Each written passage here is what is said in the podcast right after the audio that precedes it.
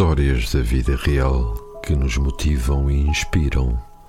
O lado bom da vida, um espaço de partilha e reflexão sobre experiências de gentes, de lugares, de mundo. Um programa de Silvia Romão, quinzenalmente às segundas-feiras, aqui na sua RLX Rádio Lisboa. Olá a todos, cá estou eu, Silvia Romão, para vos trazer mais um programa O Lado Bom da Vida, aqui na RLX. Convido-vos a acompanharem-me na história que vos trago hoje. E hoje começo por pedir a todos que me estão a ouvir aí desse lado que imaginem que torcem um pé. Imaginem só. Há uma dor e é preciso, obviamente, procurar a ajuda de um médico e o médico olha para nós e diz-nos: Sim, tem efetivamente uma lesão, se calhar o pé até está partido. Então o que vai fazer é, todos os dias de manhã levanta-se cedo e corre durante meia hora. Depois desse período de corrida, salta ao pé coxinho 10 vezes sobre o pé magoado.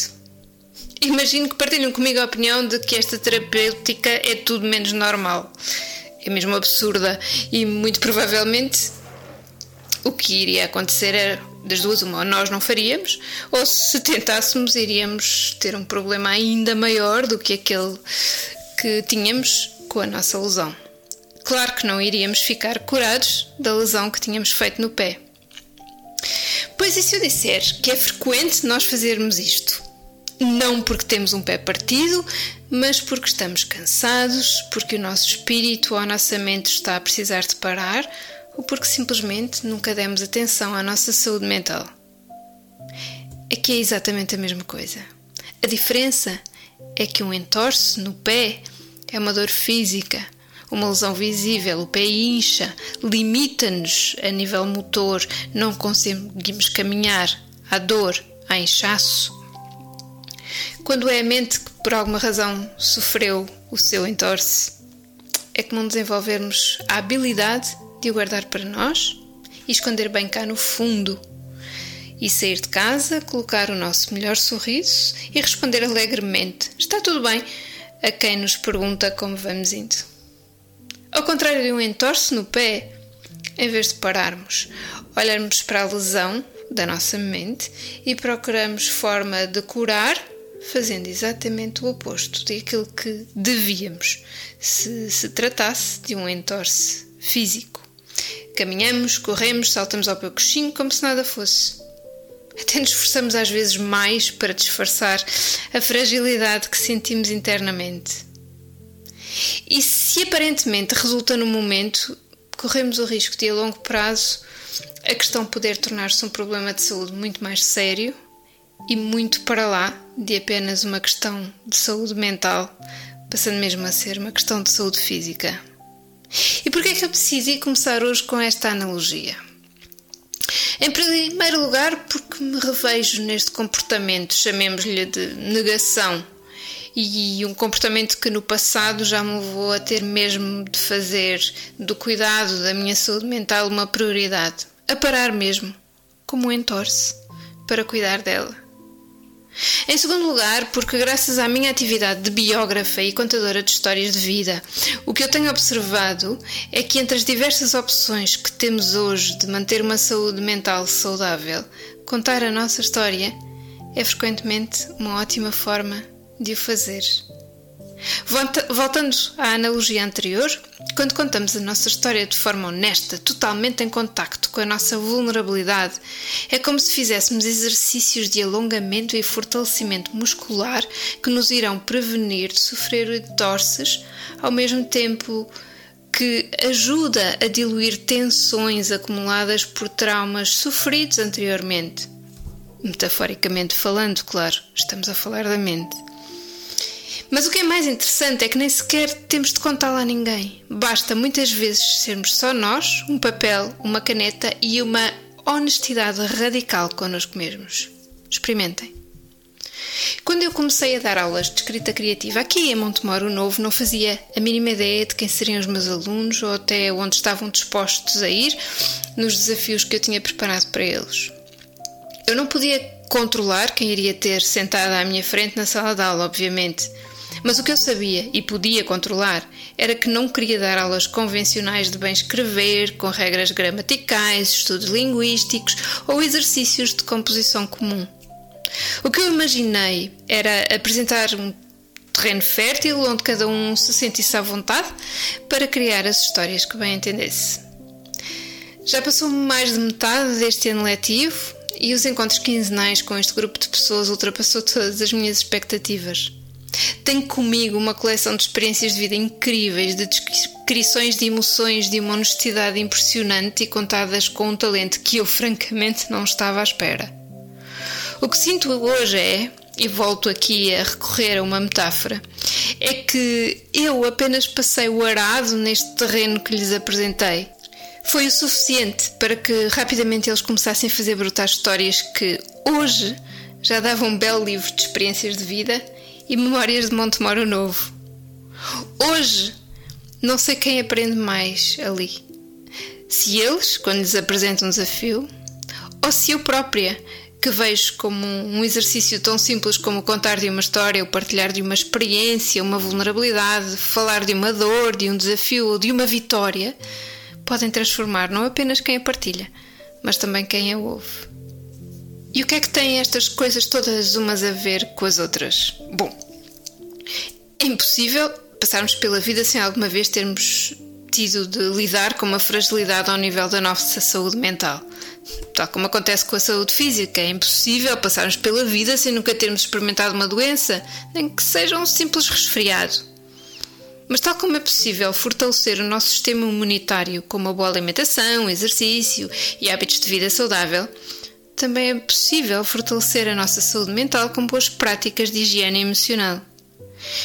E pelo que me tem sido demonstrado, neste grupo de pessoas maravilhosas e também junto de todas as pessoas que já tive o privilégio de ajudar a biografar. O simples facto de contar as nossas histórias é transformador e é um ótimo exercício. E cada vez mais eu tenho a certeza disto. Por isso, hoje eu gostaria de vos poder ter trazido um poema que a turma construiu em conjunto no Dia Internacional da Poesia um poema criado de forma anárquica, caótica e inesperada, mas que, não contando nenhuma história em particular, reflete tão bem as lições que cada uma das minhas alunas me ensina a cada aula, a cada história partilhada. Obrigada a vocês, minhas alunas, por me relembrarem que talvez esteja na hora de voltar a assumir também eu a minha vulnerabilidade e cuidar melhor da minha saúde mental tão ou mais importante que a física. Espero inspirar-vos, a vocês, ouvintes, a fazer o mesmo. Deixo-vos, não o poema, infelizmente, mas em alternativa, uma música dos Coldplay que, estando longe de para mim ter o mesmo valor que o nosso poema conjunto, na minha interpretação também fala de vulnerabilidade. Até à próxima!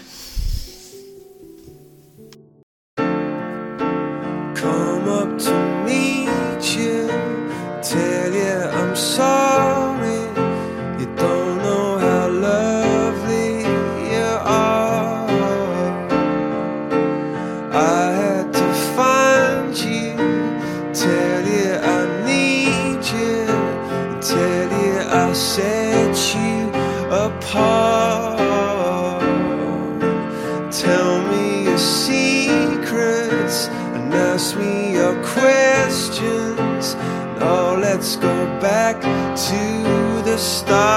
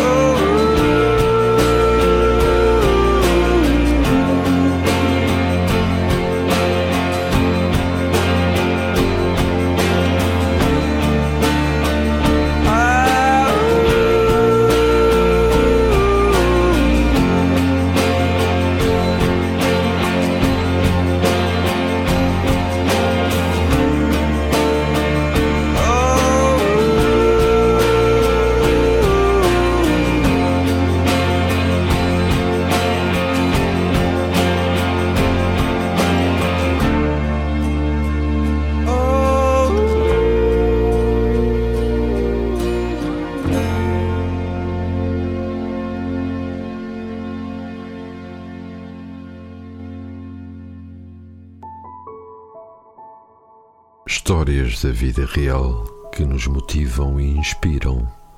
O lado bom da vida, um espaço de partilha e reflexão sobre experiências de gentes, de lugares, de mundo. Um programa de Silvia Romão, quinzenalmente às segundas-feiras, aqui na sua RLX Rádio Lisboa.